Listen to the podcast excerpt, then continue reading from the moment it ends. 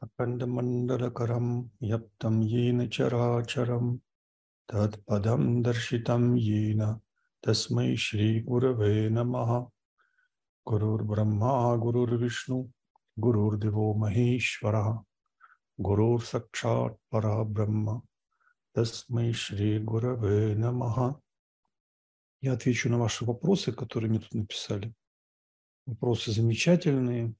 И некоторые вопросы, которые я, в общем-то, уже освещал там на форуме, в других видео, поэтому я, наверное, не буду их рассматривать. Давайте, наверное, по порядку. Сейчас пройдемся. Адеш Гураджи, спасибо за ваше видео. Почему считается, что шабар-мантры могут быстро активизироваться? Почему так считается? Вообще, касаемо шабар-мантр, не буду скромен. Я думаю, что я был первый вообще из всех иностранцев, даже не только в России, кто о них стал на Западе рассказывать. Потому что, насколько я помню, вот в те времена еще не было Гугла. Ну, в принципе, был Yahoo, я помню, был Hotmail. Если бы вы тогда забили в поисковиках, то ничего бы не нашли по шабар-мантрам вообще. И даже когда уже Google появился, то же самое, долгое время о них ничего не было. Ну и сейчас, если вы... Сейчас, конечно, вы найдете какую-то информацию, но крайне примитивную. В основном... помещают какие-то индусы, иногда иностранцы тоже уже начали этим заниматься. Но в основном они выкладывают какие-то прикладные про-йоги, связанные с шабар-мантрами, методы применения. Объяснения вы не найдете, что, в общем-то, меня не удивляет, потому что это мантры, которые должны передаваться лично, как правило. Давайте, наверное, пробежимся в целом по мантрам. Вот какие мантры вообще существуют? Существуют мантры из вед. Мантры из вед тоже, они должны передаваться дважды рожденным Двиджа в Индии. Хотя теоретически эти мантры могут получить все, но в целом ортодоксальная индийская среда, она ориентирована на передачу этих мантр только тем, кто являются дважды рожденными. То есть дважды рожденные – это те, кто получили прошли обряд Упанаяны, передача священного шнура, практика гаятри мантры. И с детства фактически они изучают, как произносить эти мантры. То есть там они базируются на том, что должно быть правильное произношение именно согласно ведам. Да? То есть это так называемые ведийские свары. Удата, анудата, сварита, да, вот известные. Но вообще там очень много тонкостей. Там, например, есть висарга, придыхательный звук. Там есть он тоже, может быть, восходящий, нисходящий. Все это завязано отчасти на грамматику. Конечно, освоение этого всего требует колоссального труда. Ну и просто обучать человека, который туда приехал, там, на несколько недель, поделать селфи с какими-то гуру. Ну, смысла никакого нет. Хотя сейчас можно через интернет общаться по сравнению с тем, как это было раньше. Но все равно у людей настрой очень поверхностный. В основном все всем не доверяют, что тоже понять можно. Потенциальные ученики не доверяют учителям, учителя также не доверяют ученикам. И вот эта вся атмосфера недоверия, она останавливает учителей, даже те, которые могли бы учить, в принятии кого-то в качестве ученика. Зачастую в Индии надо просто клещами даже какую-то информацию вытаскивать. Ну, это я так образно говорю, да. Иногда индусы просто делают какую-то затравку, дают сначала интересную информацию для того, чтобы человек заинтересовался, а потом, когда он уже становится учеником, уже начинается другой разговор. Вот. Особенно если это какие-то гуру, которые знают современный духовный маркет, с теми могут быть сложности. Ну и они в основном на маркеты ориентируются, поэтому они знают, что информация тоже стоит денег, и, соответственно, это все очень непросто, да. Ну, мне в этом плане повезло. Большинство моих учителей, они были далеки от этого. Некоторые совсем далеки даже. Поэтому мой процесс обучения был другим. Бог миловал, хотя не всегда попадались люди тоже и такие очень типичные. Да? Это что касаемо вед, да. Далее другие мантры. Это мантры из Пуран. Мантры из вед, они достаточно глубоки и они требуют расшифровки. Потому что там используются какие-то образы, которые нужно расшифровывать благодаря специальным неруктам. Но этой терминологии очень много, и, соответственно, даже в известных неруктах, там вот яски, например, да, ниганту, вы можете найти, есть перевод даже на английском. Ну, мне больше нравятся те работы, которые на хинди, ну, не переведены на хинди. Там просто... разбирается каждый термин, там корни слова, поэтому это более детализировано. Вот. Но тем не менее вы можете найти, но это все очень сложно, да. И, соответственно, что? Соответственно, на каком-то этапе эти мантры, их смысл стал теряться, и для того, чтобы в Кали-югу проще было практиковать большинству людей, были разработаны пураны, пуранические тексты, назначенные для людей с более простыми способностями, ну, которые желают, тем не менее, тоже практиковать все эти знания. В основном в Индии многие считают, что пураны, пуранические тексты, они являются продолжением вед.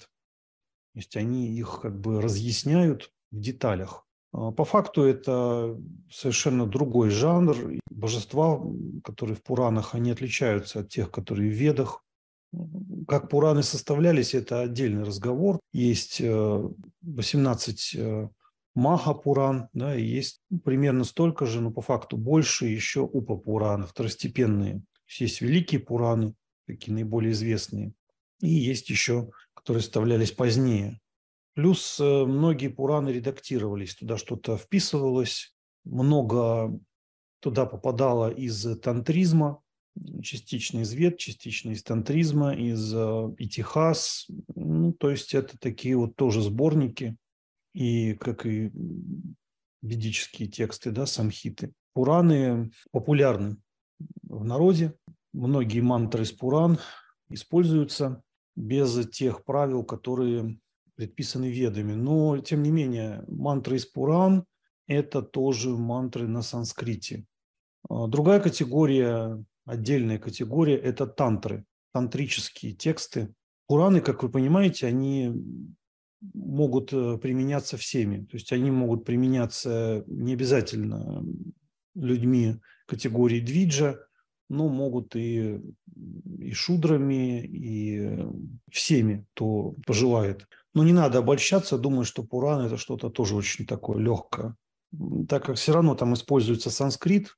Хотя есть и Пураны в диалектах, на каких-то других языках, помимо санскрита. Ну, есть также и Веды, там 5-я Веда, такого тоже очень много можете встретить, если вы научились читать на хинди, на санскрите, то вы можете обнаружить такое со временем. Ну, понятно, что это более поздние разработки. Дальше пуранические мантры, да? Тантрические. Тантрические мантры, они особые, они сильно отличаются от всего.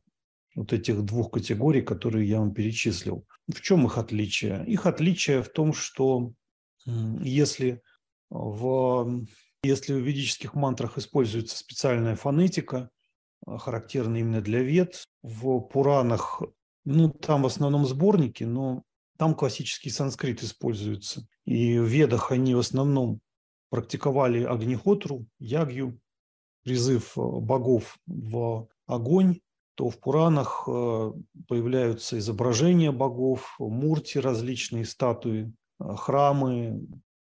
Если вот посмотреть классический алтарь, ведийский, да, это веди, вот, как правило, они насыпают или из песка, или там, ну, из кирпичей складывают, промазывают это глиной. Вот, иногда просто в земле какие-то углубления. Хаванкунда, да, вот так называемая.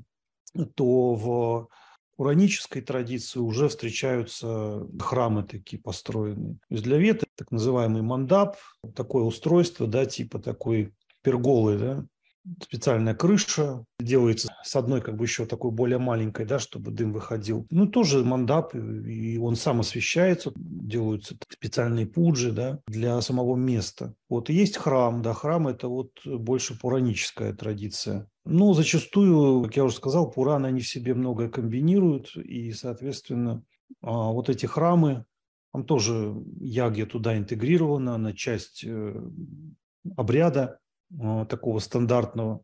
Изначально тантры, там использовались янтры, такие мистические диаграммы и биджа-мантры. Биджа-мантры – это семенные мантры, в которых закодированы слова, закодированные смыслы. То есть семенная мантра – это то, из которой может произрастать целое слово, и, ну, как вот дерево, да, там вот из семени семечко произрастает, да, порождая огромное количество своих копий, да, вот точно так же и тантрические мантры. То есть они полны символизма. Символизм означает скрытое что-то, какое-то знание, поэтому тот язык, который используется в тантрах, называется еще сандхабаша. Сандха означает соединенное, связанное, да, с каким-то смыслом. Иногда переводят как намеренное. Ну, то есть все очень просто. Это на самом деле передача какого-то содержания, смысла, какого-то очень особенного, постигая который вы получаете духовную чистоту, реализацию. И вот используются такие элементы. Биджи и янтры. Биджи-мантры и янтры. Ну, тантрические практики, они все очень многое включают. Я не буду рассказывать во всех деталях. Они отличаются от всего, что есть и в Пуранах, и в Ведах. Более того, у них свой джотиш. Но зачастую даже в Индии не все это знают, что такое есть, и не знают, как это использовать. Потому что в Индии тоже очень много любителей тантризма, ну как любителей, которые что-то пытаются делать, интересуются. Но уровень знаний очень, так сказать, разный тоже. Это на Западе просто думают, что если вот индус, то все, вот непременно он знает там все досконально. На самом деле абсолютно не так. Многие могут многого не знать. Поэтому найти хорошего гуру – это еще тоже надо постараться. И зачастую те, кто продают какие-то практики, сейчас очень много веб-сайтов появляется в интернете, когда индусы предлагают, ну, в основном магические какие-то услуги, какие-то формы обучения, может быть. Индусы в основном интересует магия, как улучшить свою жизнь посредством там каких-то пудж, мантр. И это все активно предлагается. Но надо понимать, что те, кто получили какие-то реальные сидхи, которые могут улучшать реально свою жизнь, у них это работает, материальную, они не будут этим всем делиться так просто. Потому что это оружие, то есть это дает тебе, когда ты такой достигаешь, особую привилегию, поэтому они же понимают, что если они поделятся, они могут это все потерять. Соответственно, как правило, все вот эти веб-сайты с рекламой, там чего бы то ни было, да, такого плана, это все коммерция. Может быть, отчасти что-то там и может проскочить интересное, но глубоко тебя учить они не станут, потому что нужны слишком доверительные отношения.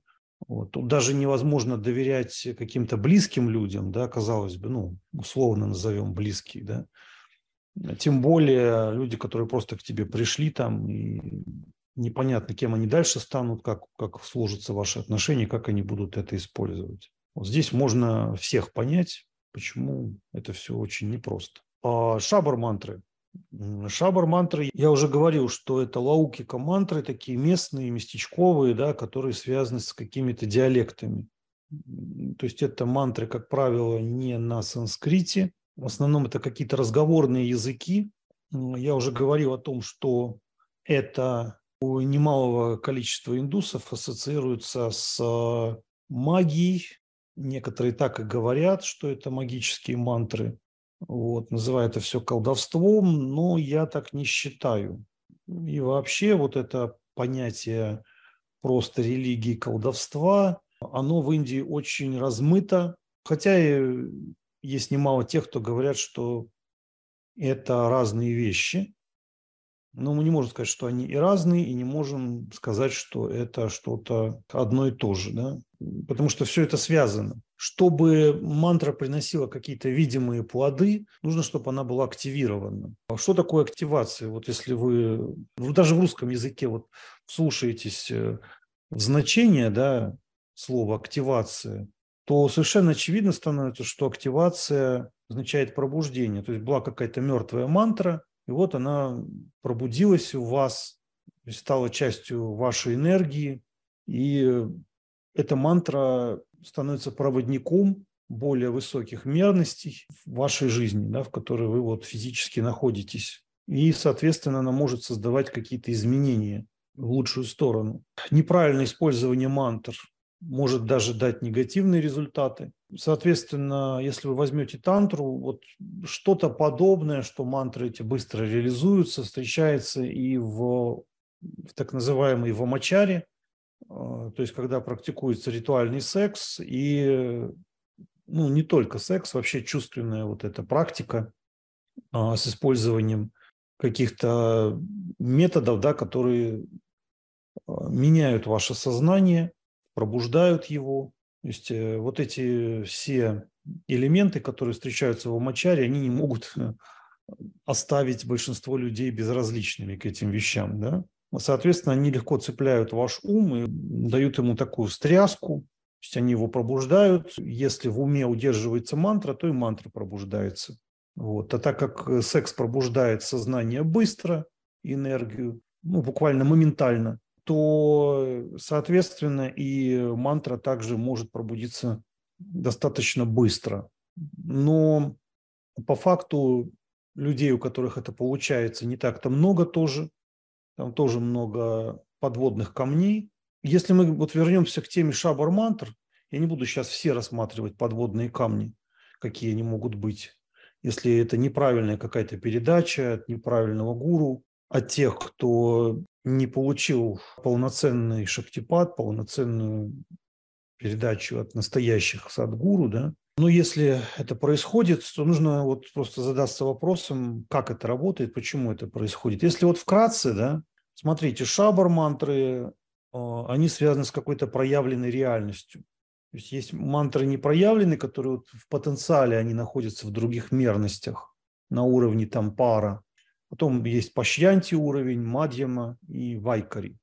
Наверное, некоторые из вас слышали об этом, да? Ну вот условно скажем, уровень непроявленный и уровень физический, ну, вайкари. То есть физически это что? Вот, в принципе, все вот эти лаукика категории, да, они связаны с локой, да, вот с чем-то локальным, да, прям в русском, можно так сказать.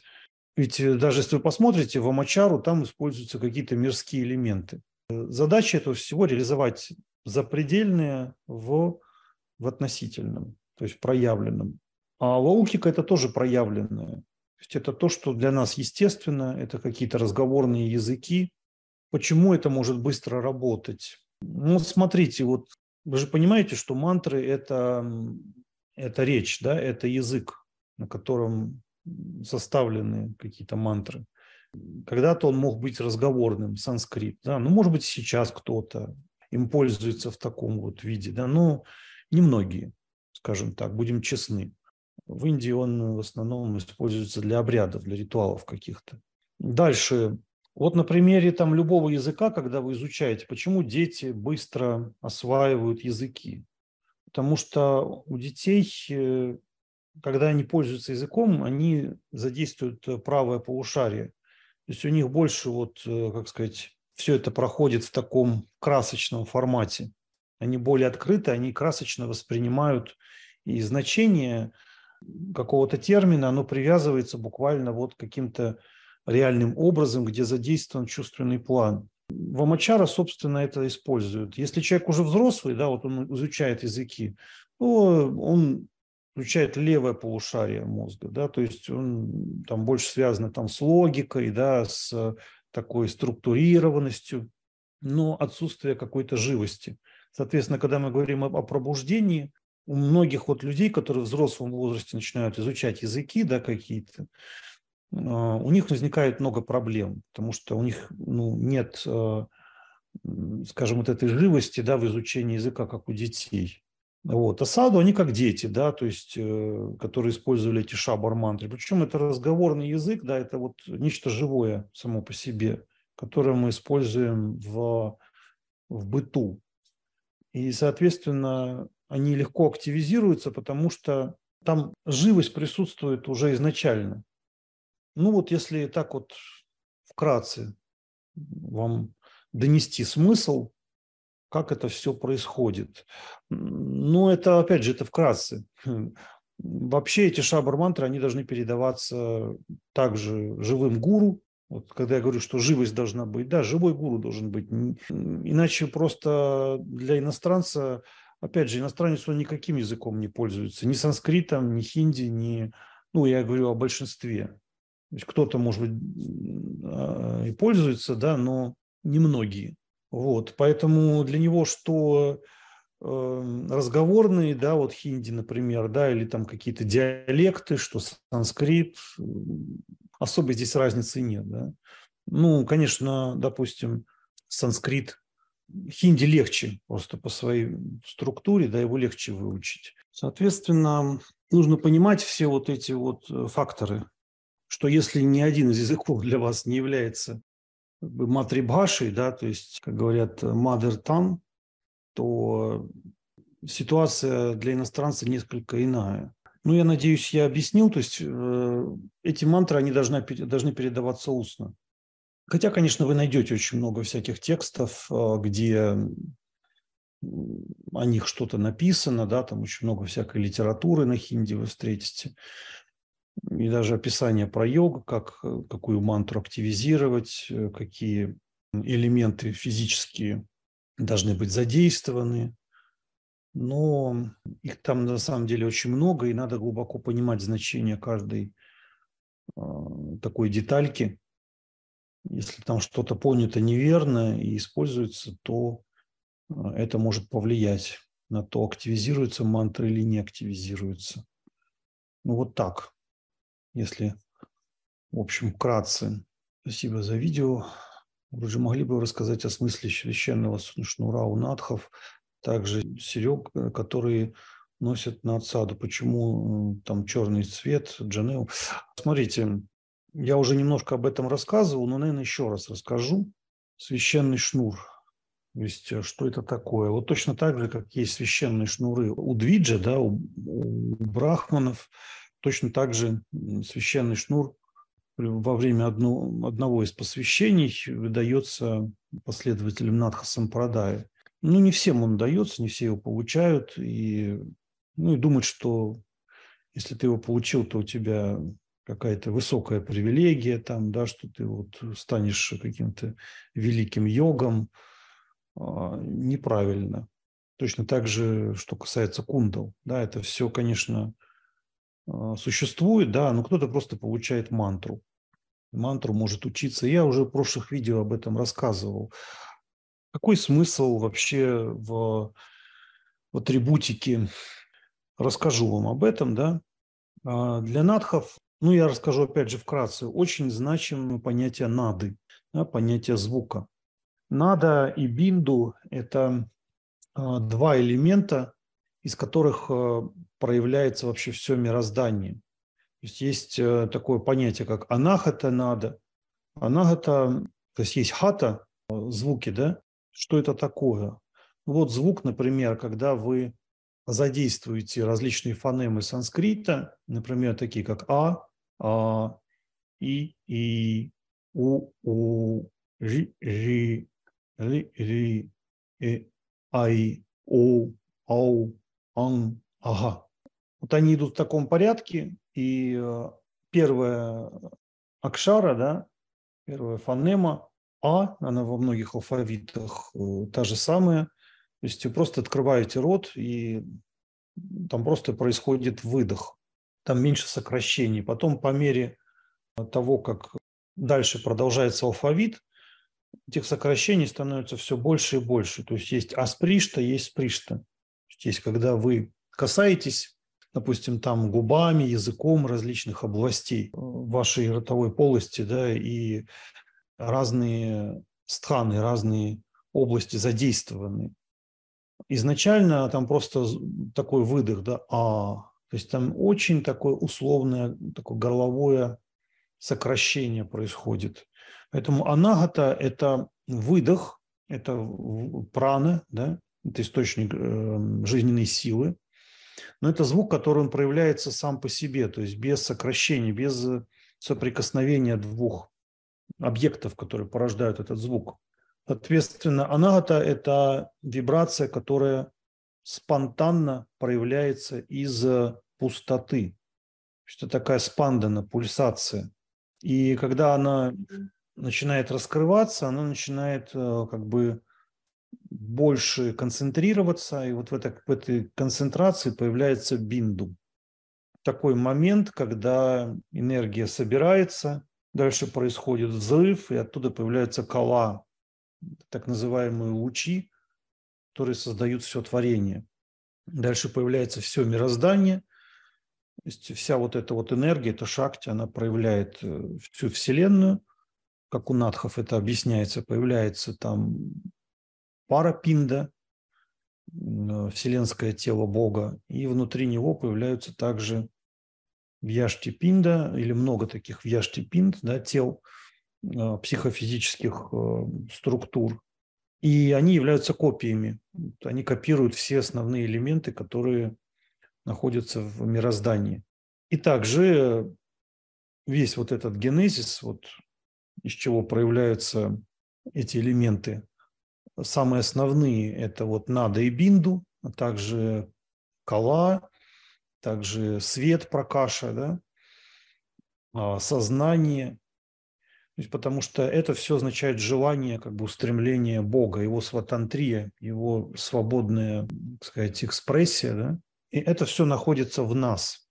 Вот так как анахата является источником творения всей Вселенной, то есть она как бы на абсолютном уровне существует, но существует также и внутри нас. То есть если мы преуспеваем в своей духовной практике, вы пробуждаете кундалини, потом вы начинаете распознавать вот эту пульсацию, эту вибрацию, которая в нашем существе находится внутри, то вы слышите вот этот звук анахаты, вы возвращаетесь к источнику всего мироздания, к источнику себя, вы постигаете себя как атман, и через это постигаете брахман.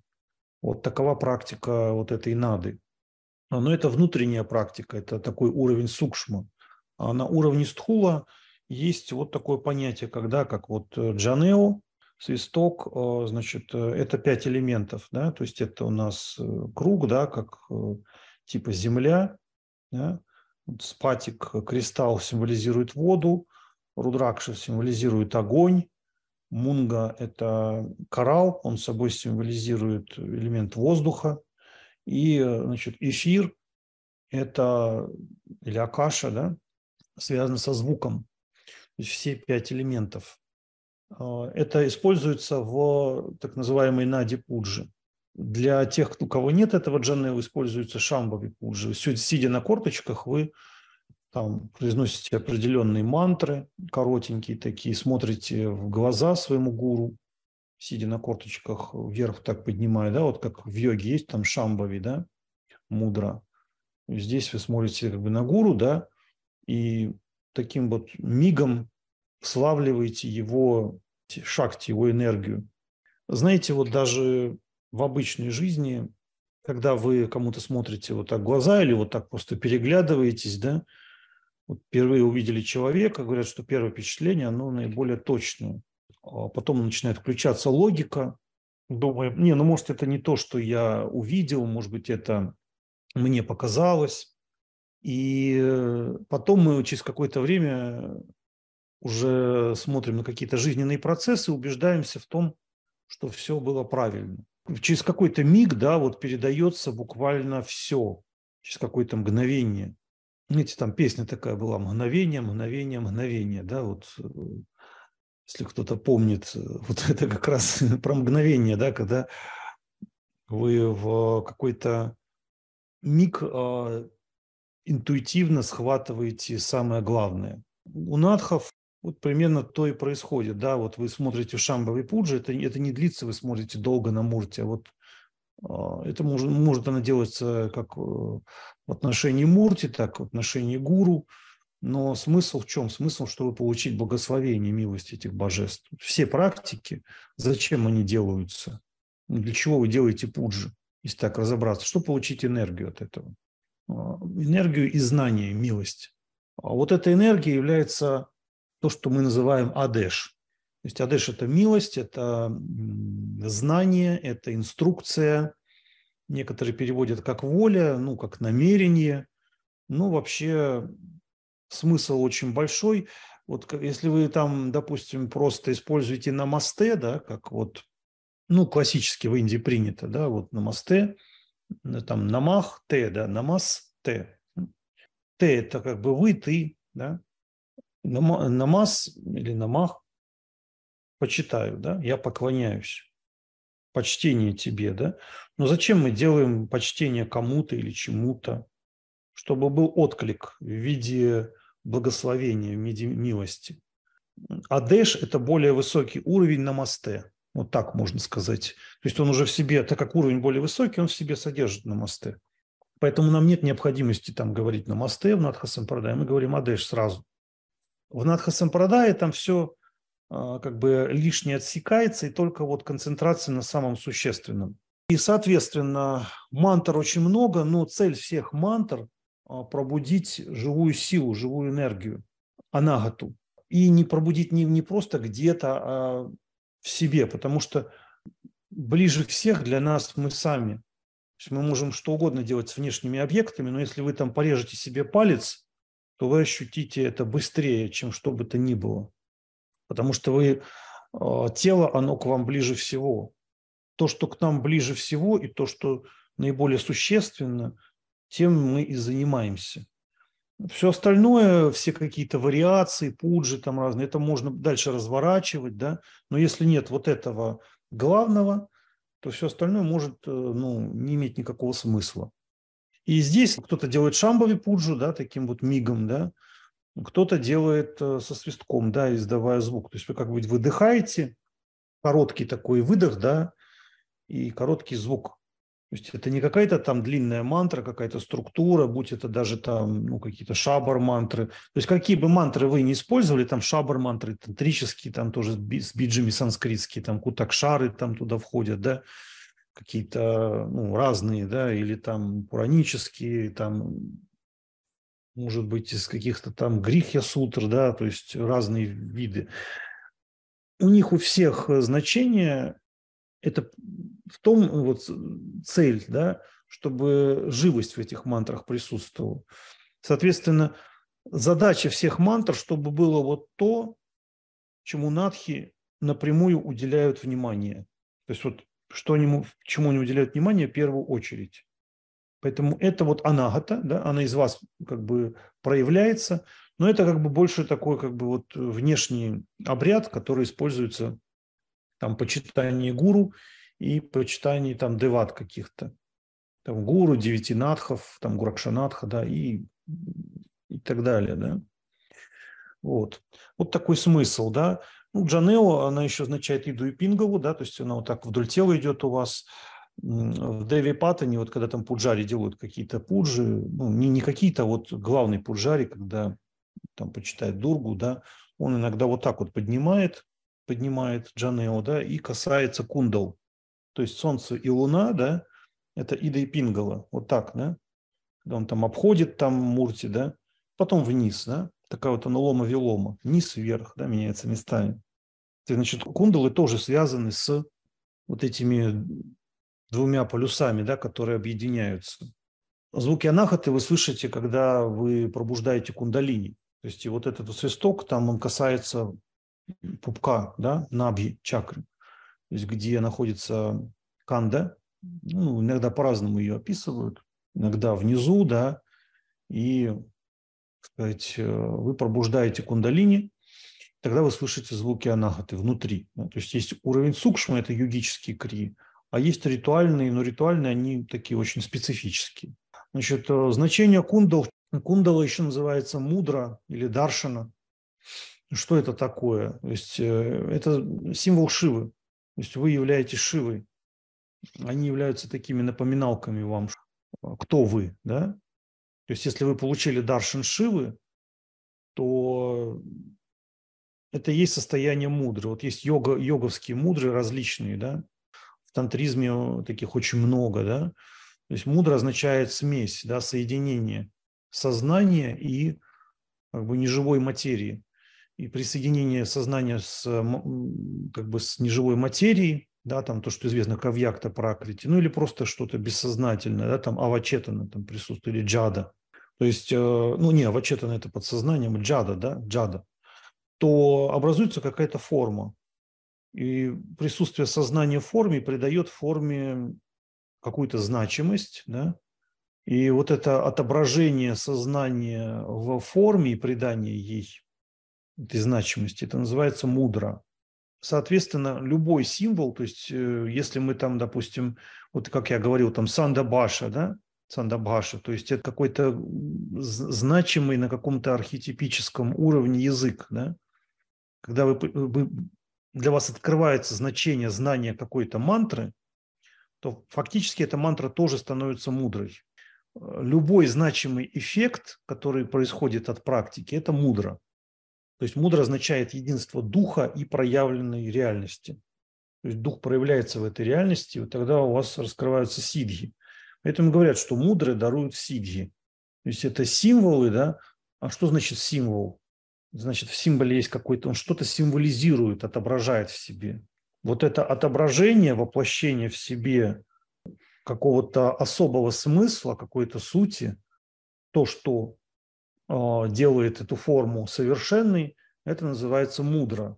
То есть мудра – это какое-то совершенное состояние, воплощение какого-то совершенства. Соответственно, мудра – это условие для реализации сидх.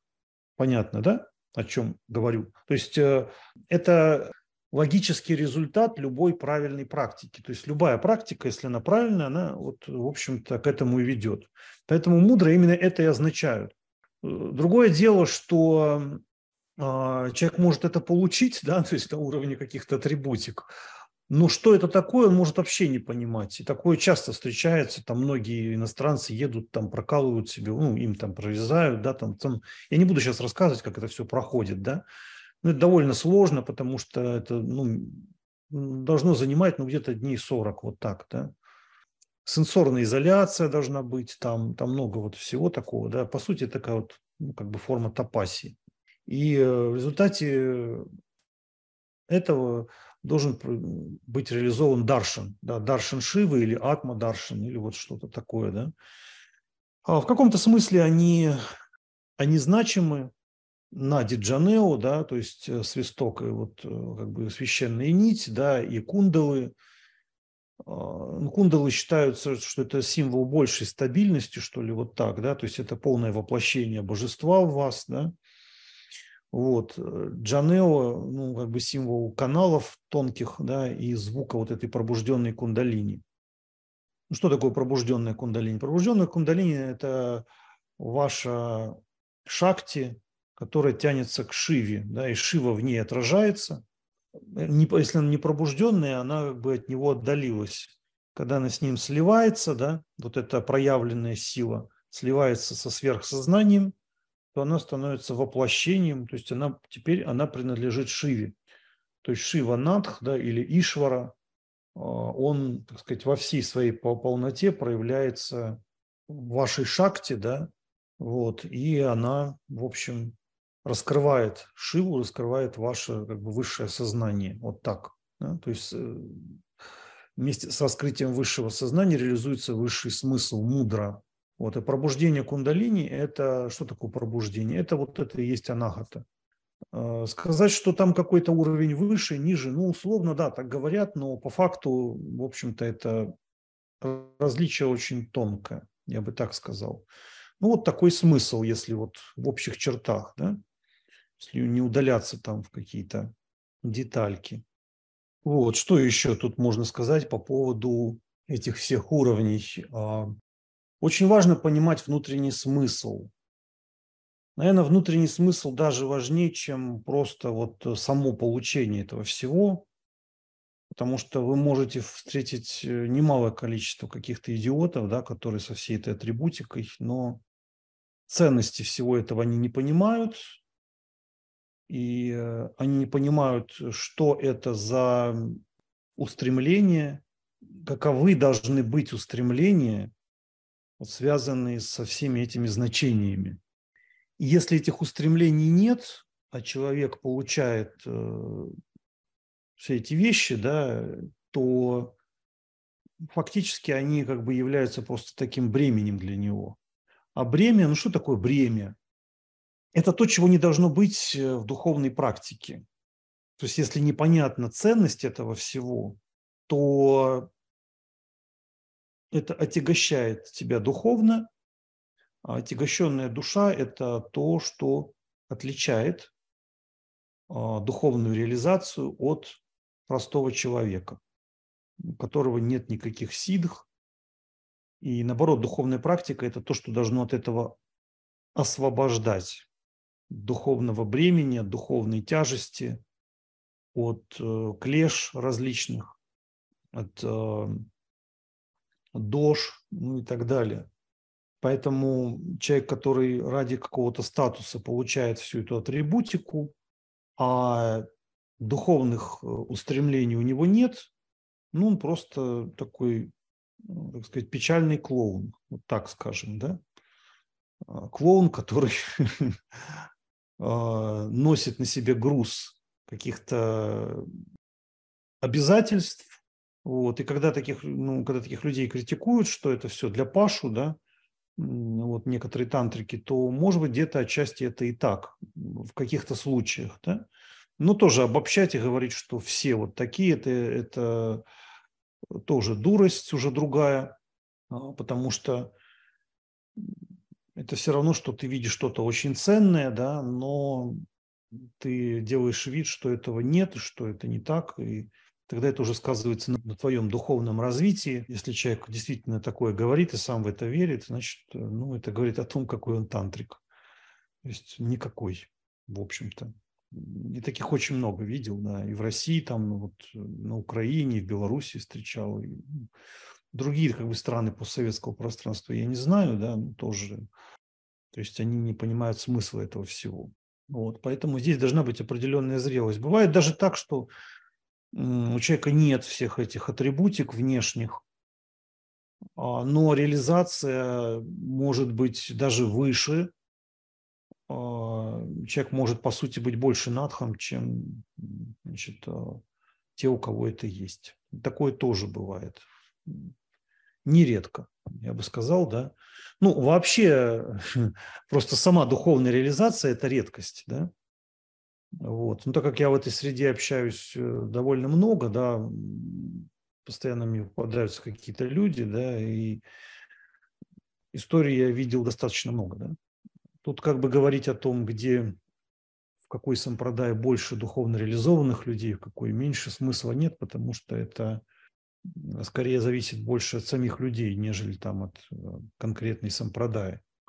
Вот. Ну, наверное, я вам объяснил в общем, не вдаваясь в какие-то детали. Вот. Ну, я надх, поэтому я должен говорить о самом главном. Вот. А остальное вы, это уже ваша задача личная, с этим всем разбираться. Могли бы вы рассказать о почитании Махавидьи 9 надхов в Натха-сампрадае? В чем отличие 9 надхов от других богов? Тоже хороший вопрос. Смотрите, существуют разные боги. Они воплощение различных энергий. И по большому счету Брахман, он един, да, но он проявляется в разных своих качествах, сагуна Брахман, да? Соответственно, есть разные виды почитания богов. Есть сагуна-бхакти, преданность, да? Есть ниргуна-бхакти. Чаще всего люди в Индии, они предпочитают именно в формах почитать, да, в каких-то, потому что они собой символизируют разные состояния, разные качества, в зависимости от того, в чем вам на данный момент необходимо присутствие вмешательства, да, божественного. да, из другого плана. Вот я помню, один близкий человек моего гуруджи, он как-то сказал какую-то фразу божественную, а он так сказал, divine intervention, божественная интервенция, да, очень так красиво, на мой взгляд, такое определение, то есть что практика приводит к такой божественной интервенции в наш физический план, и она трансформирует, она меняет вас, замечательно вообще просто. Может это происходить по-разному. То есть есть божествовед, это божества, которые, как правило, проявляются в виде каких-то природных явлений. Ну, не только, но в основном. Дальше божества, которые проявлены в человеческих формах, ну, или такую, как бы, человекообразные какие-то формы, то есть по образу. Мы же знаем, что Бог создал по своему образу и подобию, да? Там макрокосмос, микрокосмос, да? Вот. И, соответственно, боги, которые встречаются в Пуранах. То есть, если боги Вет, они такие более природные, какие-то силы природы, да, то в Пуранах они там уже больше такого человеческого, то, что ближе к нам. Боги тантры, они в себе содержат все перечисленные элементы, включая какие-то абстрактные. Они могут иметь много голов, много рук, есть форма ардонаришвары, то есть какие-то могут иметь облики, похожие на животных. То есть они присутствуют во всех, так сказать, сферах нашей жизни, потому что Брахман, он вездесущ. И вот это присутствие, да, и даже внутри животных, внутри растений. Иногда там просто вы встречаете, например, там Туласи, да, богиня, то есть это фактически дерево, да, горы, реки, вот все вот это вот, да, плюс там животные какие-то, да, комбинации чего-то такого, это все тантра. Но вот если вы посмотрите, да, вот там Махавидьи различных, например, там Гухья Кали, такая вот одна из высших форм Кали, ее лики могут быть связаны также с животным миром, потому что сознание, высшее сознание, оно проявляется во всех живых формах. То есть это пракрити. Да? Природа, она проявляется в разных, так сказать, татвах, сущностях. Да? Однако, если вы возьмете даже какие-то тантрические практики, все они по-любому передаются от гуру.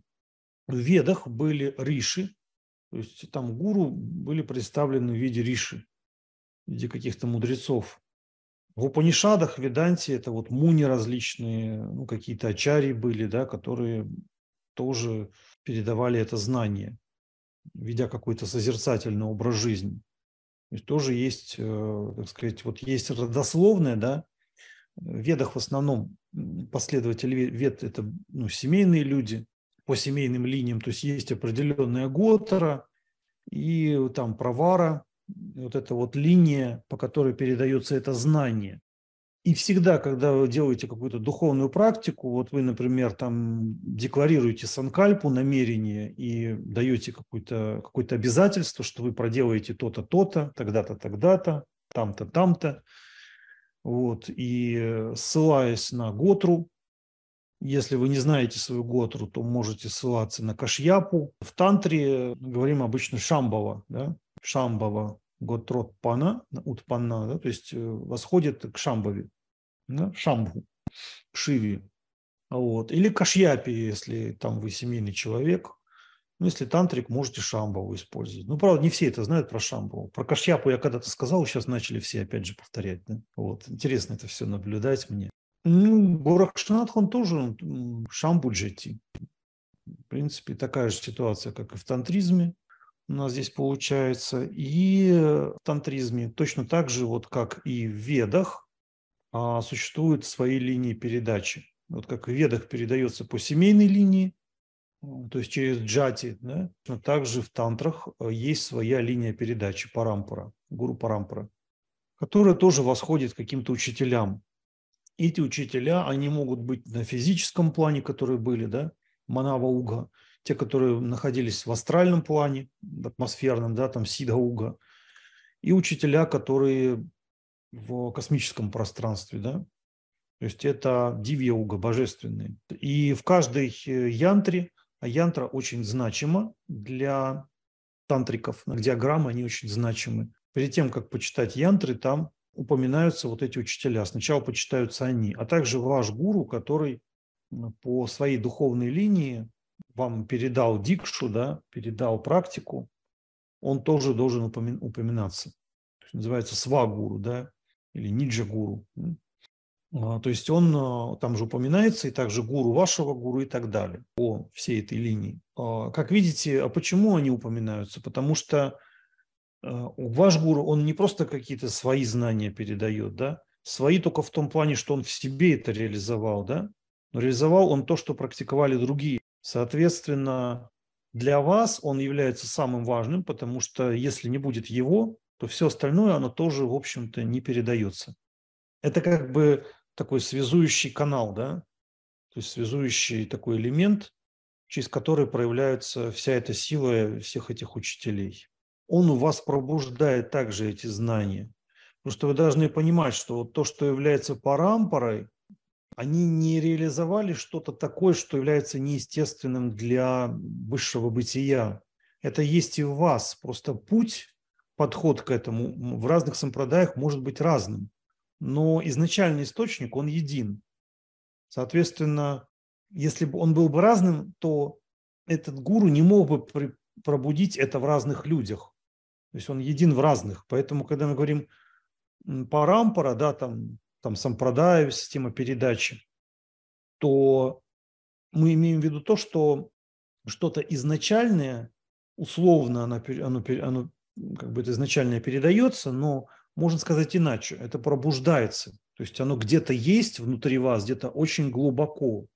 Вот. И в зависимости от того, насколько это подлинный ученик, да, насколько это человек пригоден для полноценного ученичества, так быстро и происходит схватывание вот этого состояния от учителя. То есть это происходит на каком-то очень таком глубоком, интуитивном таком уровне, где время начинает исчезать. То есть, понимаете, он передает что-то, что практиковало множество поколений до него, и передает это в чистом виде, не искажая. Но сначала он должен для себя это все раскрыть, сделать это для себя нормой, после чего, имея эту глубину, он может через эту глубину увидеть то же самое в другом человеке и помочь ему самому к этому прийти. То есть он ему напоминает, что вот у тебя есть то-то, то-то, то-то, ты запамятовал просто. Ты просто увлекся, тебя понесло туда-сюда, тебя мотает по всяким там реалиям, да? Ты заплутал, заблудился. Такое возвращение блудного сына. Вот так.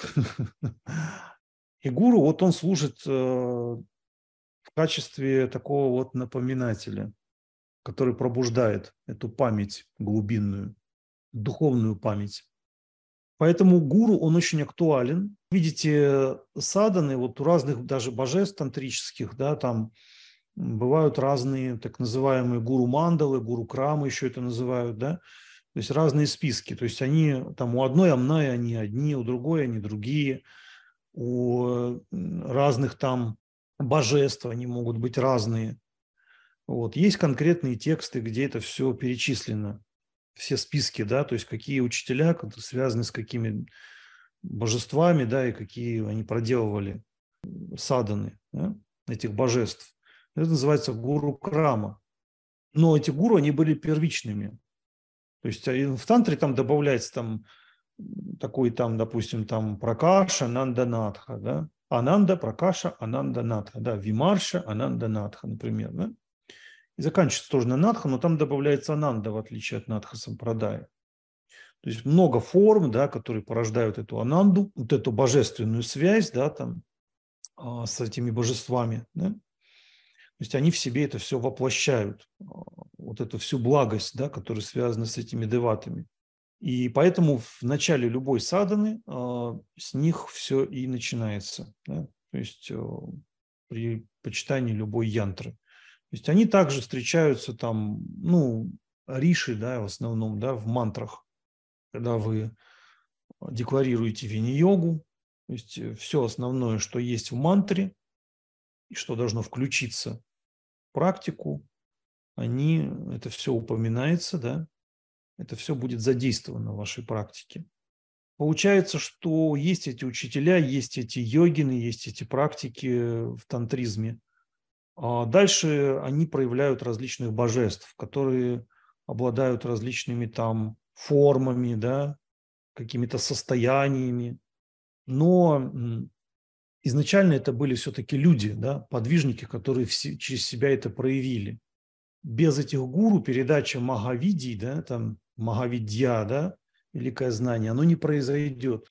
То есть гуру должен воплощать в себе знания этих Махавидий и должен их передавать. Но гуру, то есть Махавидья, одна может отличаться от другой. И божество одно может отличаться от другого. Но в целом у вас же должен быть какой-то один ориентир, да, который иначе просто вас, ну, разорвет на части, да, видя вот это, вот это, вот это. То есть должно быть какое-то, ну, скрепляющее звено. Вот это и есть надхи, да, это есть учителя. Вот. И Натха-сампрадая конкретно указывает, что вот это самое главное. Если не будет этого, то все остальное, оно не имеет смысла. Учителей тоже много. Как я вам говорил, есть разная гуру-крама у разных систем практики. Соответственно, там тоже можно легко запутаться. Поэтому надхи свели каким-то основным учителям, основным надхам. Зачастую они себе воплощают каких-то основных деват.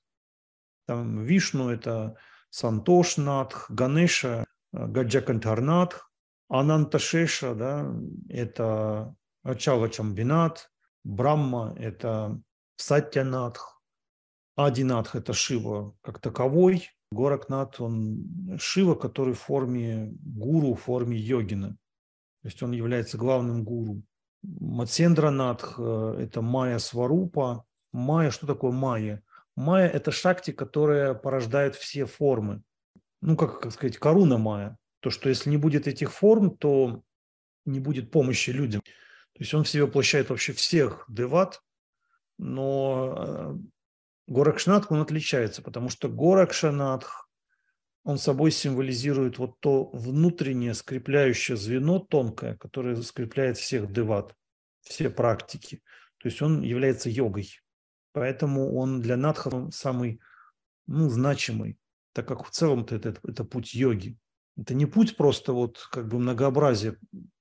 Вы можете и идти путем полноты, но если не будет чего-то, что это все объединяет, то у вас будет раздрай. То это станет просто иллюзия, да, майя как иллюзия. Вот, Матсендранатх – это майя сварупа. То есть если он неправильно понят, который собой символизировал Калвачару, то это знание может быть опасным. Но если он понят правильно, то это дарует сидхи, это дарует мощь. Чаурангинатх, да, Чандра сварупа, то есть воплощение Сомы. Сома – это известное божество в Ведах. То есть в этих 9 надхах объединяются божества – и тантры, и Пуран, и Вед, все. То есть это как бы вот суть всех вот этих традиций. Поэтому вот эти наванадхи, 9 надхов, есть наванадхи и в тантре тоже, свои 9 надхов. Вот. Но их там намного больше, там огромное количество.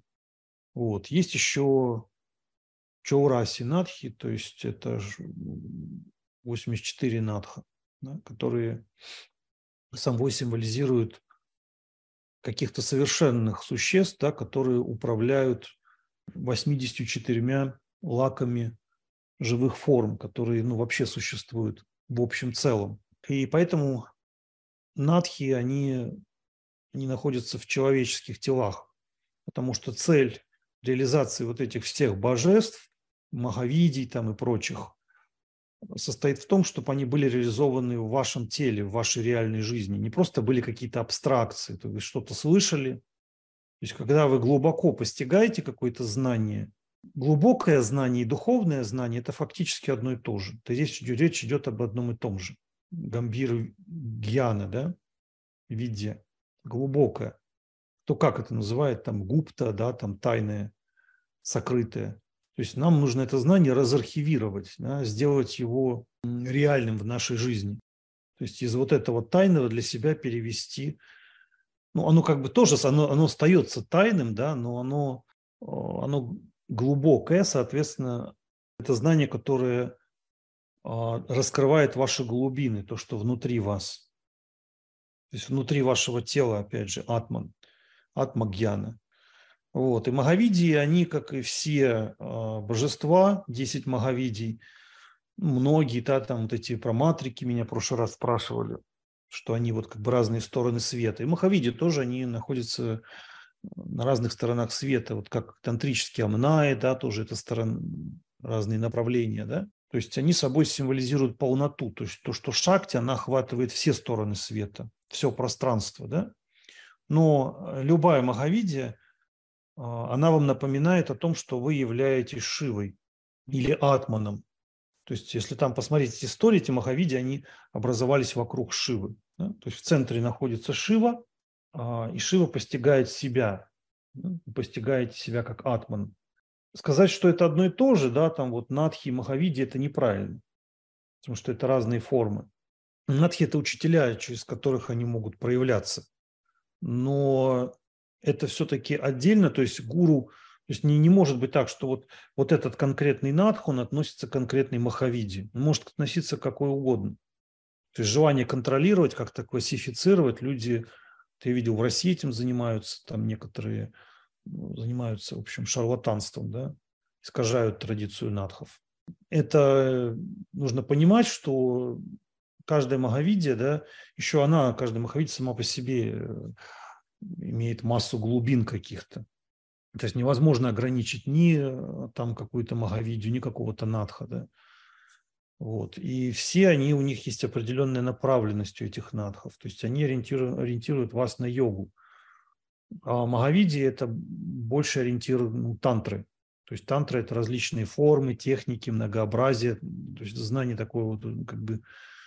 Там ширина, да, у надхов больше как бы глубина и растворенность. В этом различие. Ну, конечно, связь там тоже присутствует определенная. Ну вот, если так вот коснуться. Да, Махавидьи 10, как вы знаете, 10 сторон света. То есть так же, как вот есть аватары, да, Вишну, точно так же есть аватары Шакти, тоже 10 аватар. И на самом-то деле пространство, оно едино, вот в каком бы вы направлении ни пошли, Брахман – это изначальное пространство. То есть вы через любую Махавидью вы можете постигнуть себя. Получается так. То есть пространство, оно бесконечно, оно может искривляться, пространство.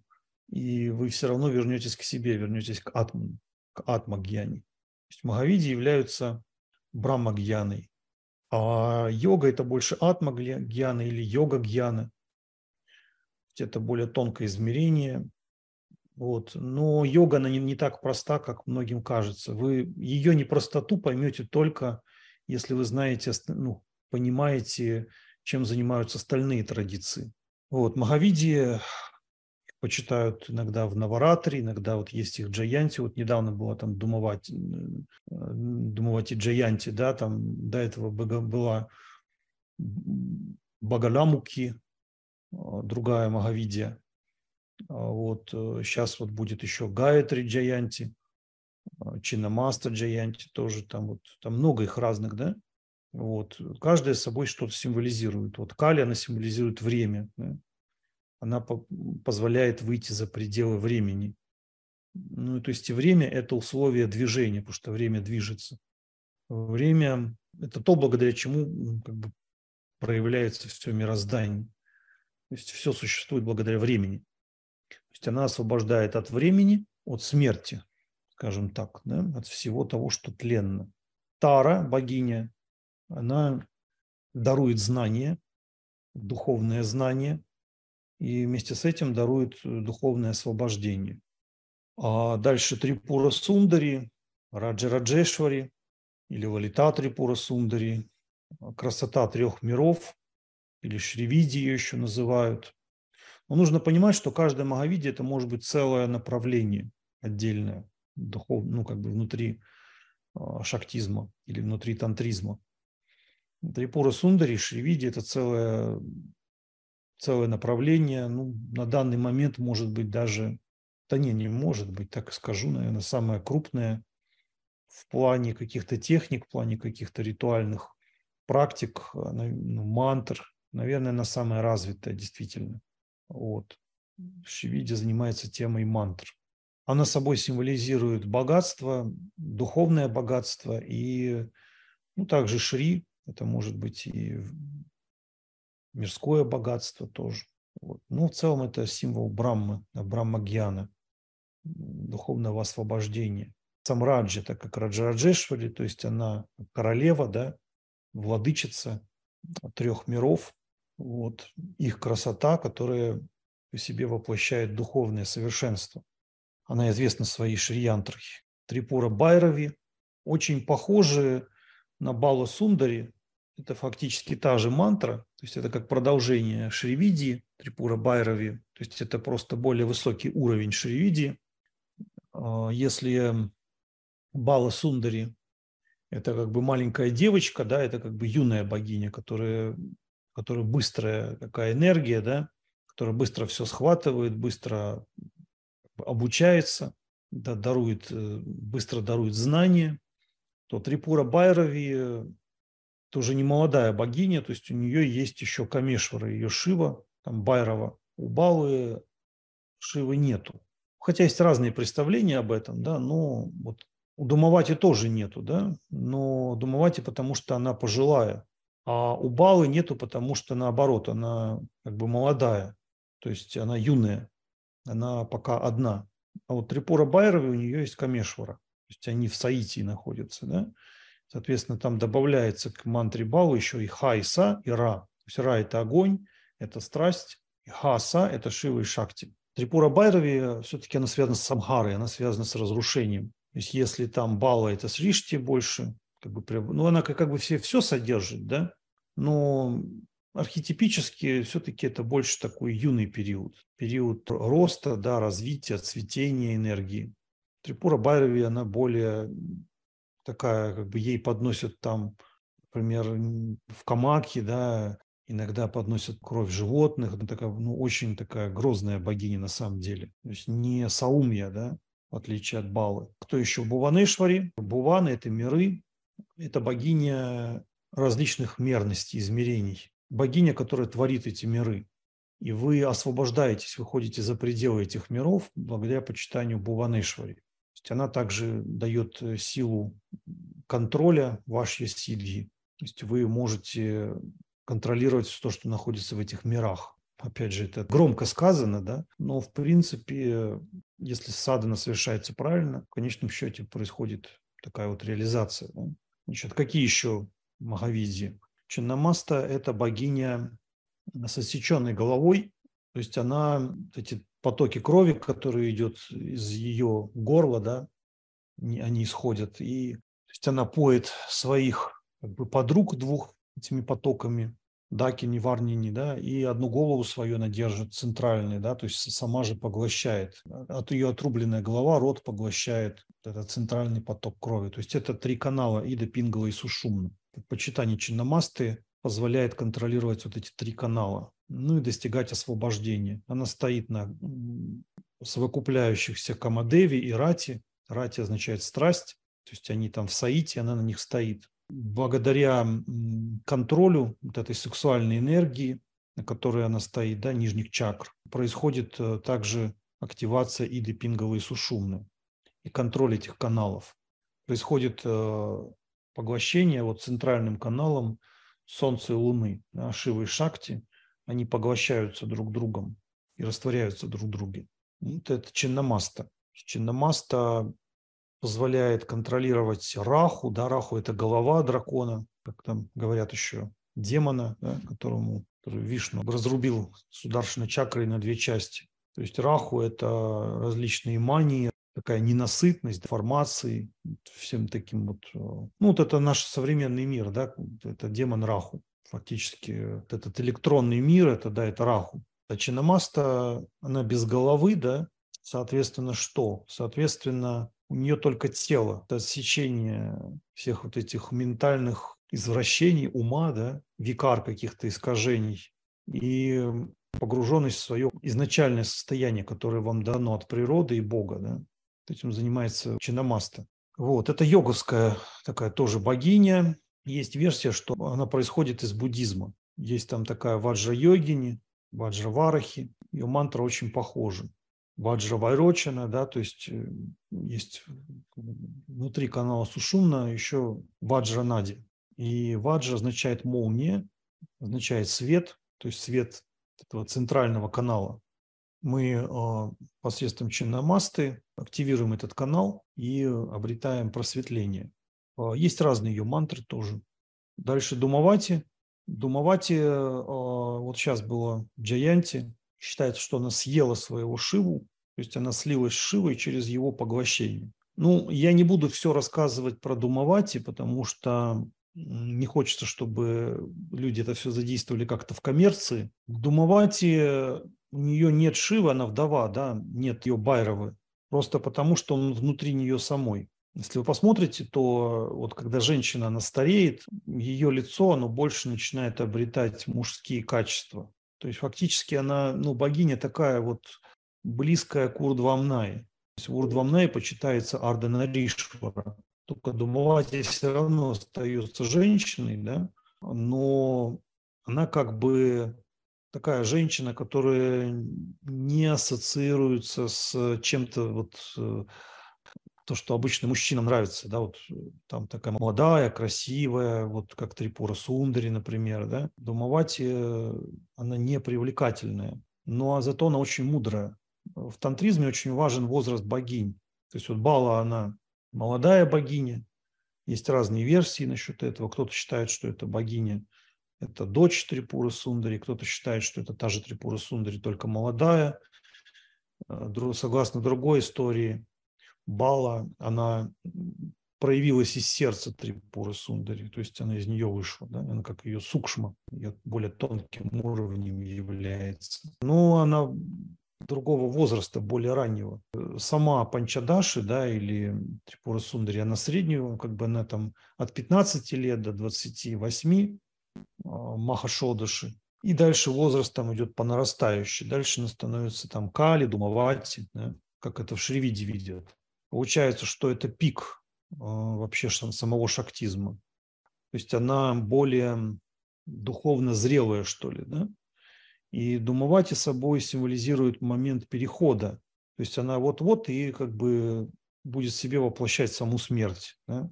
Поэтому это точка, когда старость переходит в новое рождение, да? Переходит в то состояние, которое собой символизирует Бала.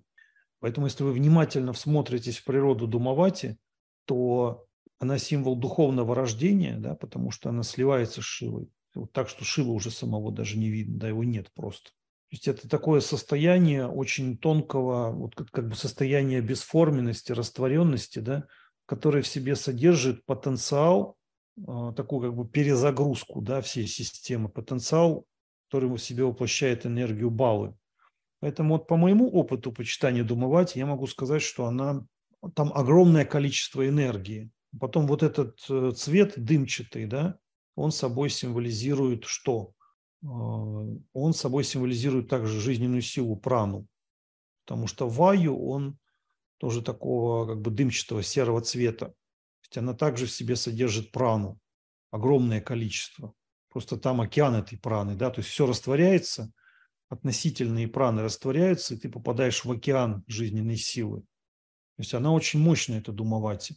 Вот. Но если вы не готовы делать такой переход, то лучше ее не почитать. Ну, вернее, как? Тут, конечно, зависит от восприятия человека. Если это восприятие у него настроено, то не проблема. Он может быть семейным человеком и почитать Думавати. Но большинство индусов, они этого не понимают, и поэтому они боятся ее почитать просто. То есть они верят в то, что это будет неблагоприятно для семейных людей, для их семейной жизни. Также она собой символизирует еще нектар, потому что пепел, да, вот она пепельного цвета. Обычно, когда там человек стареет, у него кожа такая вот как пепельного цвета. И у женщин, да, тоже появляются такие там пигментные пятна, да, ну, такое вот, как бы такая серость появляется, да. А что такое пепел? Пепел – это просад, который уже съело божество. Вы в огонь призвали божество, сделали подношение, и остается учишта, да. Как бы пепел – это, ну, как это остатки кушенной еды божеством.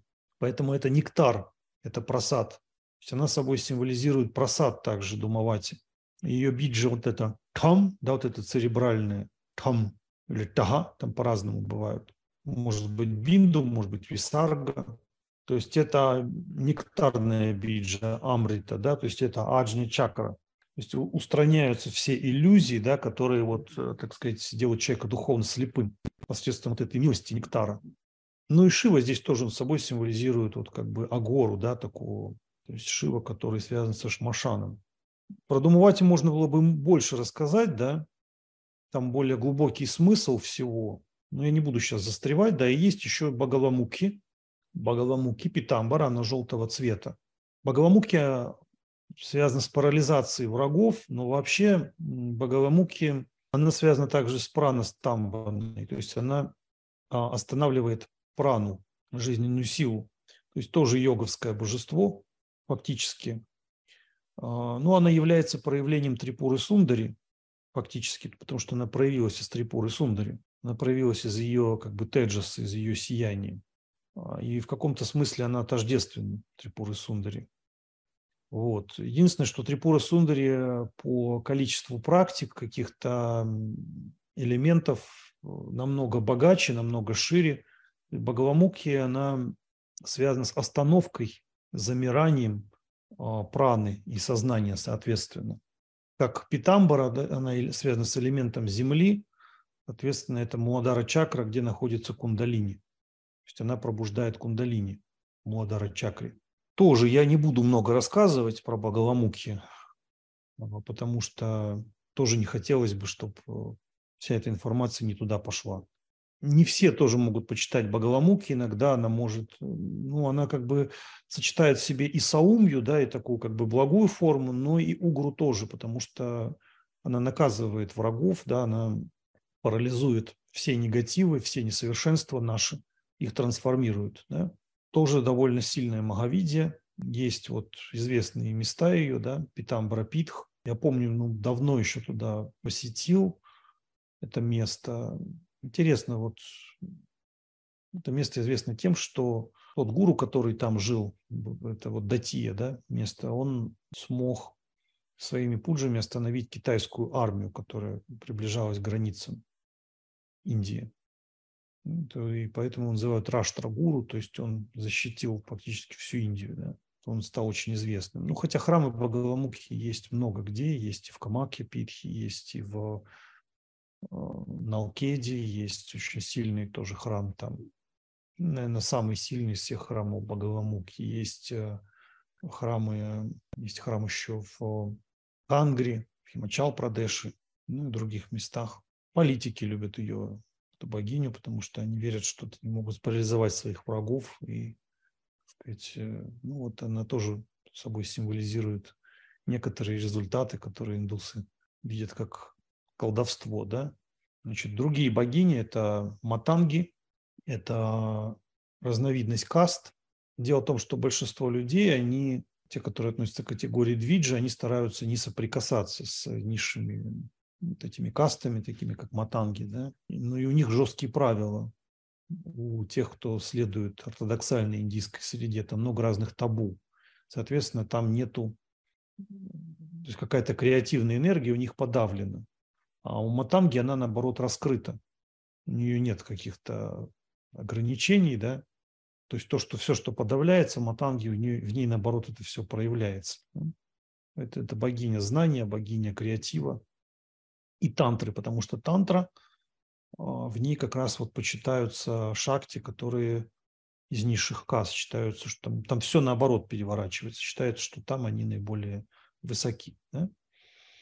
Вот. И какие еще богини? Камалатмика. Но тоже о матанге можно отдельно говорить. То есть она часть Шривидьи. В целом-то она такая богиня достаточно благостная. Ее еще называют Чандали, поэтому она тоже Чандали, как известно, как Кундалини. Да? Вот в буддизме тоже есть чандали, такое название.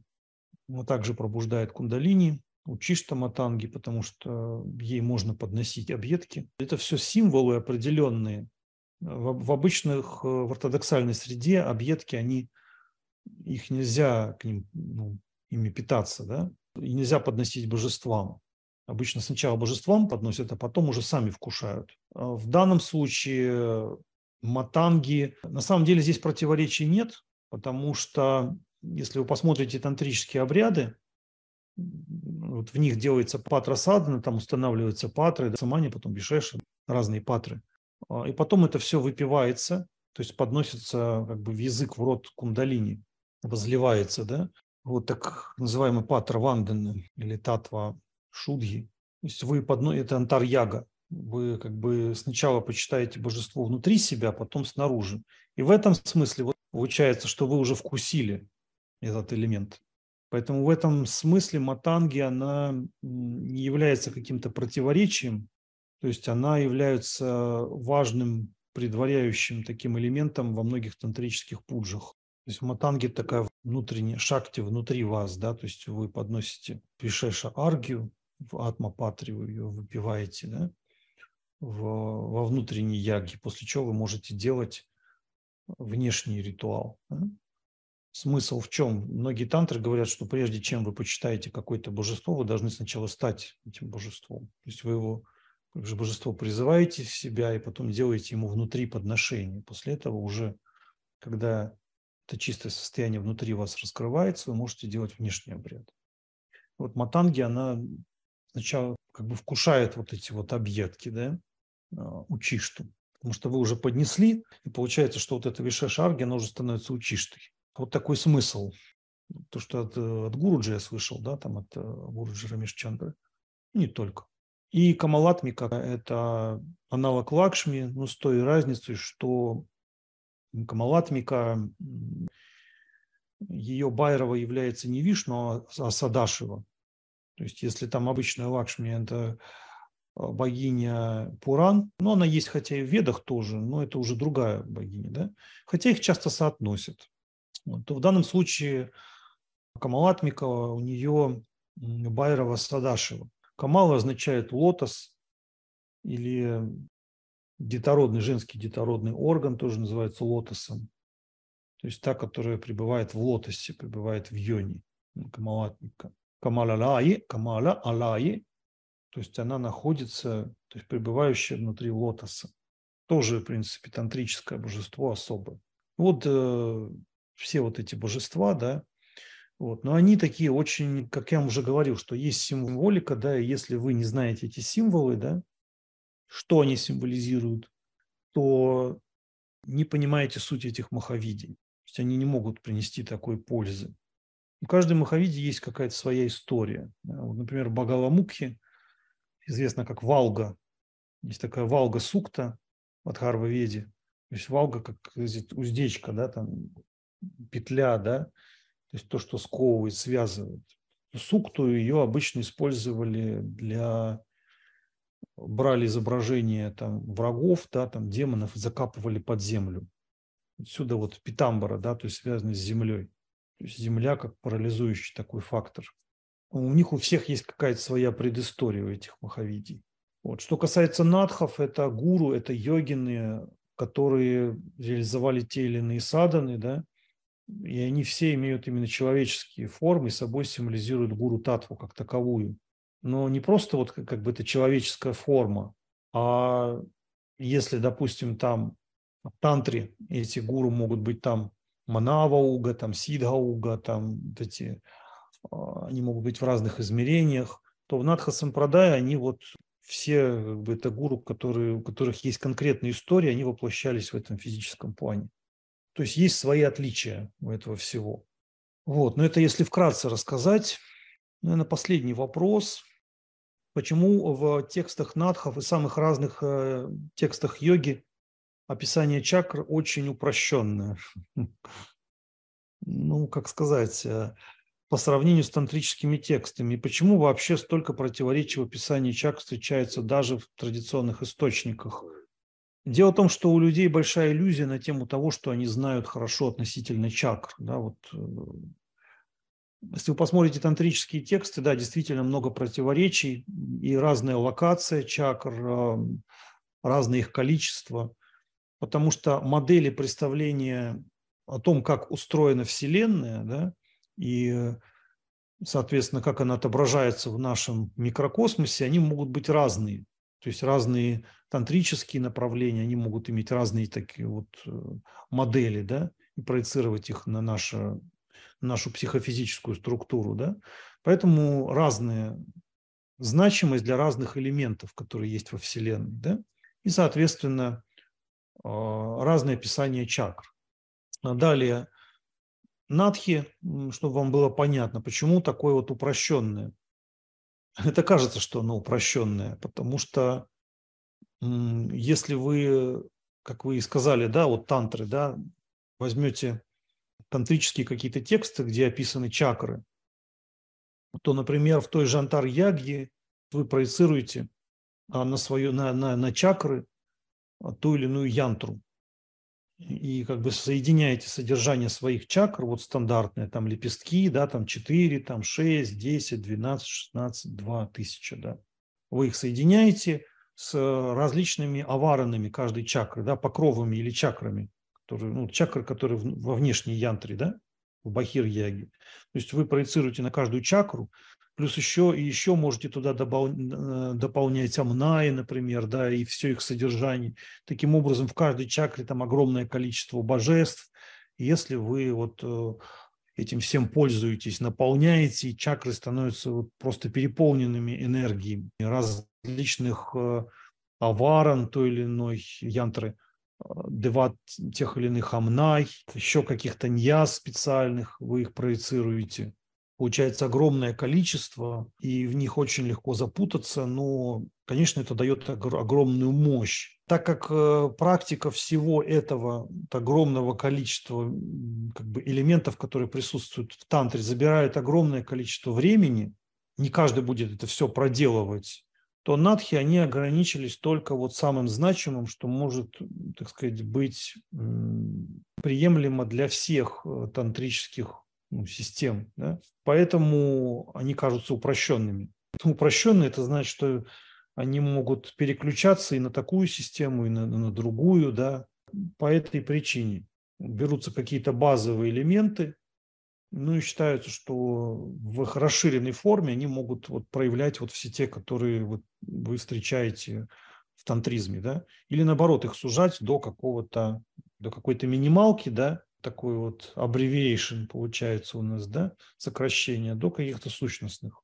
И как бы вам достаточно вот просто в спокойном состоянии концентрироваться. Или вы можете чуть-чуть подрасширить, да, до какой-то степени.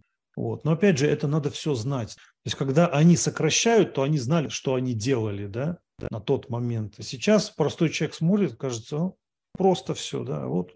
То есть это как вот дикарь, да, вот он впервые увидит, например, там iPhone, да, он не знает, какие там могут быть возможности у этого iPhone. Можно подключиться к интернету, весь мир у тебя будет на ладони, да. Ну вот он смотрит, он ничего там не видит, он видит какая-то вот стекляшечка, да, такая квадратненькая.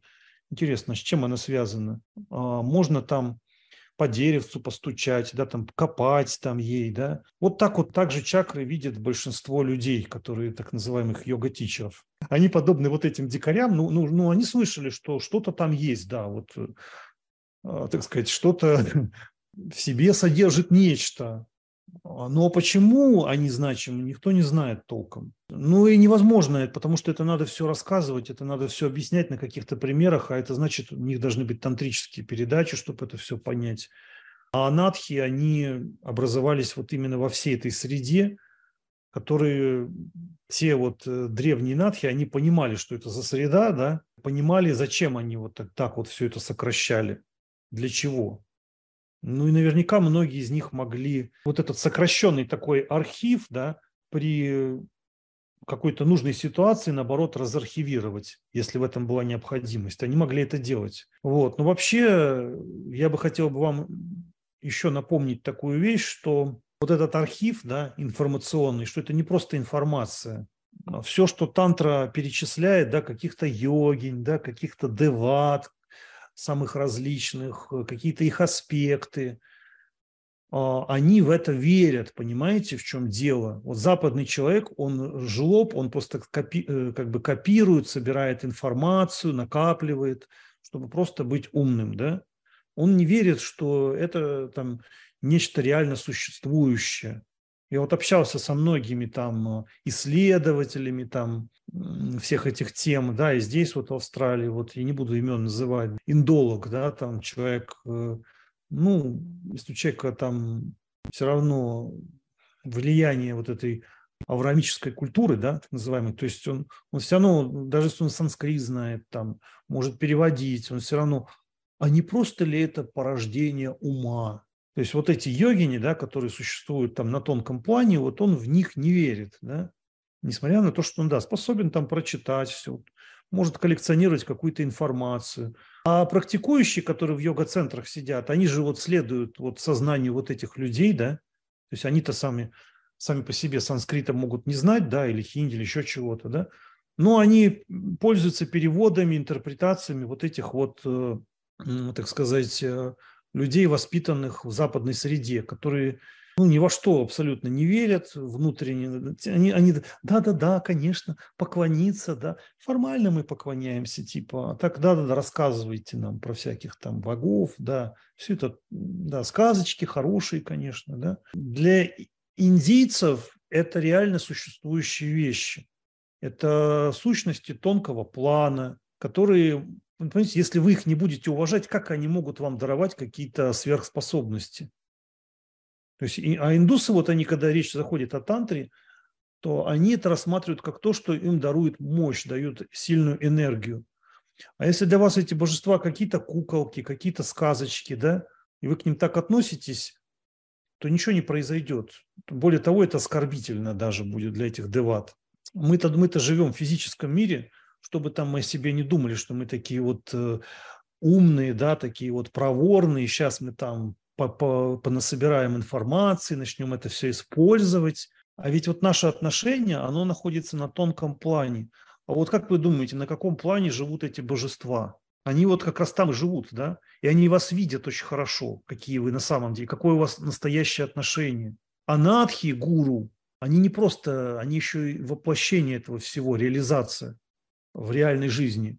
И вот когда кто-то думает, сейчас я поеду к надхам, и они меня там всему научат, да, и вот, ну, тексты же есть, их же перевели, да, они, ну, не будут же они вам говорить, что ты типа идиот, в тебе нет никакой веры, ты извращенное, там, жвачное западное животное, тупевшее. Я даже не буду еще называть чем, да, тупевшее. Ты не веришь в нашу религию, ты ее не уважаешь, ты ее презираешь. Ну, если он такое тебе скажет открыто в глаза, да, ну, будет конфликт, будет... А зачем ему там себе нервы трепать? Он же йог, ему это не надо, да, и он не будет ничего говорить. Создается такое впечатление, что вы, да, пришли такие милые надхи, там, чай, чарас, чапати с вами, там, готовы покурить, там, выпить, там, чайку и потрепаться всякой хрени, да. Ну, о чем с вами еще разговаривать? Они видят, что вы не верите ни во что. И поэтому они не будут учить. Ну, и многие там, они видят тоже, что те не учат, и они разочаровываются. Все понимают, что вот есть какие-то там отношения. На Западе даже нет между людьми нормальных отношений. Говорить, что еще какие-то более высокие духовные, не приходится. Бабы эти туда едут, какие-то такие распущенные, такие потасканные шмары какие-то, да, приезжают туда и начинают там... со своим феминизмом туда вламливаются в традиционную индийскую среду с таким чувством, ну что вы там, вы полное говно. Вот, тантризм мучит, что шакти, я приехала, давайте, рассказывайте, учите. А, не хотите учить, дебилы, козлы, там. Вот так все, да? То есть, чтобы в Индии, там, если они женщину какую-то принимают, да, то есть она проходит этапы скромной жизни, да, стандартной индийской жены. После этого там кто-то ее серьезно начинает воспринимать и учить. А тут приезжают какие-то, так сказать, эмансипированные тёлки. Ну, их так воспринимают, соответственно, и ведут себя соответствующим образом. Там хихи, ха-ха начинают с ними. Свободные женщины. Ну, для индуса, когда звучит слово «свободная женщина», ну, понятно, все, да. Но для этого они созданы природой. Для чего еще там они нужны? Нормально. Для секса хорошо. Вот сейчас я покажу всем своим индусам, как я развожу там западных лохушек. Вот. А их там научили там действительно, что вот для всех йога подходит, и для дам подходит, которые ходят, там сказать, со стройными ножками, попкой, так сказать, на йогу. Какая йога? Смеетесь, что ли? Какая там стройная? Там, посмотрите там на Думавати или на Чиннамасту.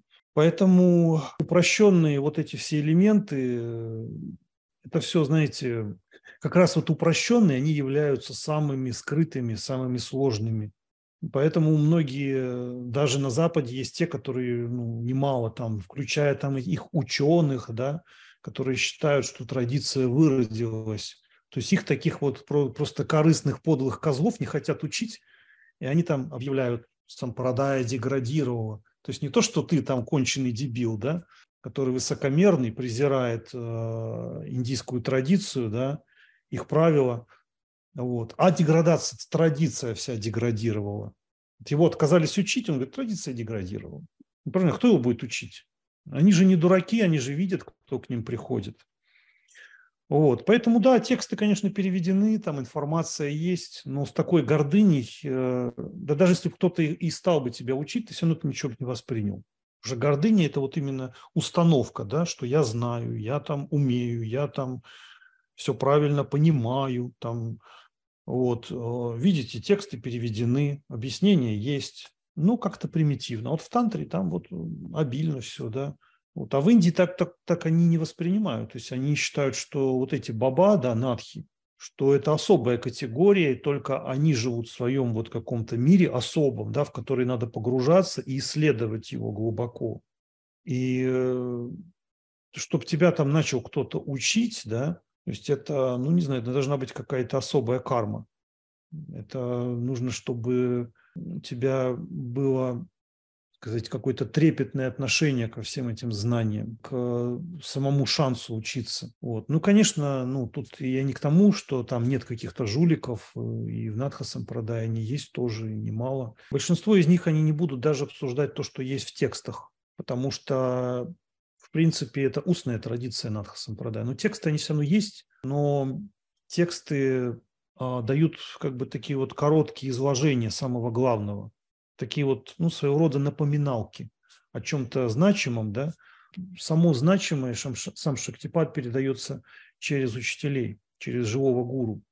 Поэтому должен быть живой гуру, который будет учить. И все эти попытки самостоятельно через тексты там что-то, ну, это, ну, как и в случае шабар-мантры, да, то есть многие считают, что это простые, да, мантры. Ну, хорошо, ладно, не проблема. Хоть хотите так считать. Я же не буду никого отговаривать там. Но только единственное, что я хочу сказать, что если вы совершите какие-то серьезные ошибки, там, оскорбительные действия, да, в отношении там, учителей, в отношении там, каких-то деват, то это может потом сказаться на вашей судьбе. Поэтому я все-таки не советую этого делать на основании того, что вы считаете, что вы хорошо знаете жизнь, вы во всем разбираетесь. Постарайтесь быть здесь аккуратней, не торопитесь со своими выводами. То есть ваши незнания точно вашу жизнь легче не сделают. Поэтому побольше смирения, побольше осознания того, что вы можете чего-то не знать, и, возможно, для вас что-то откроется больше. Вот то, что я вам объясняю, да, у вас есть хоть немного какие-то зачатки мудрости, да, то постарайтесь к этому отнестись с пониманием, осторожностью. И если у вас будет правильное отношение, появится и шанс. Не надо думать, что вот если вы это не поймете, да, то понять что-то еще более сложно. Некоторые говорят, он там с русским бэкграундом, там, типа, ну и типа я вот хочу настоящих вот именно гуру. Но если мне, в принципе, плевать, как вы относитесь, да, абсолютно. Просто если вот даже то, что я даю, оно не будет оценено и воспринято, не воспринято на должном уровне, говорить о чем-то еще очень сложно. Не факт, что в Индии так просто вам достанется даже то, что я сейчас сказал. Разберитесь сначала с чем-то простым, да, и не спешите. Это не погоня за вшами, да, Здесь надо медленно, внимательно, очень спокойно изучать и готовым быть к тому, что может быть что-то очень нестандартное, очень неожиданное для вас открыться во всем в этом. Наверное, на сегодня все. Думаю, этого достаточно. Тем, кто ко мне дружественно расположены, желаю вам, чтобы вот эта информация принесла как можно больше блага на вашем пути и чтобы ваш путь даровал вам чистоту, осознанность и трезвое отношение к миру, к жизни, да, ко всему происходящему. Вот. Потому что жизнь, она очень непредсказуема и иногда опасна. То есть могут быть самые разные последствия из-за совершенных ошибок. Поэтому будьте осторожны, задействуйте мудрость в своих поступках. Шубхамасту.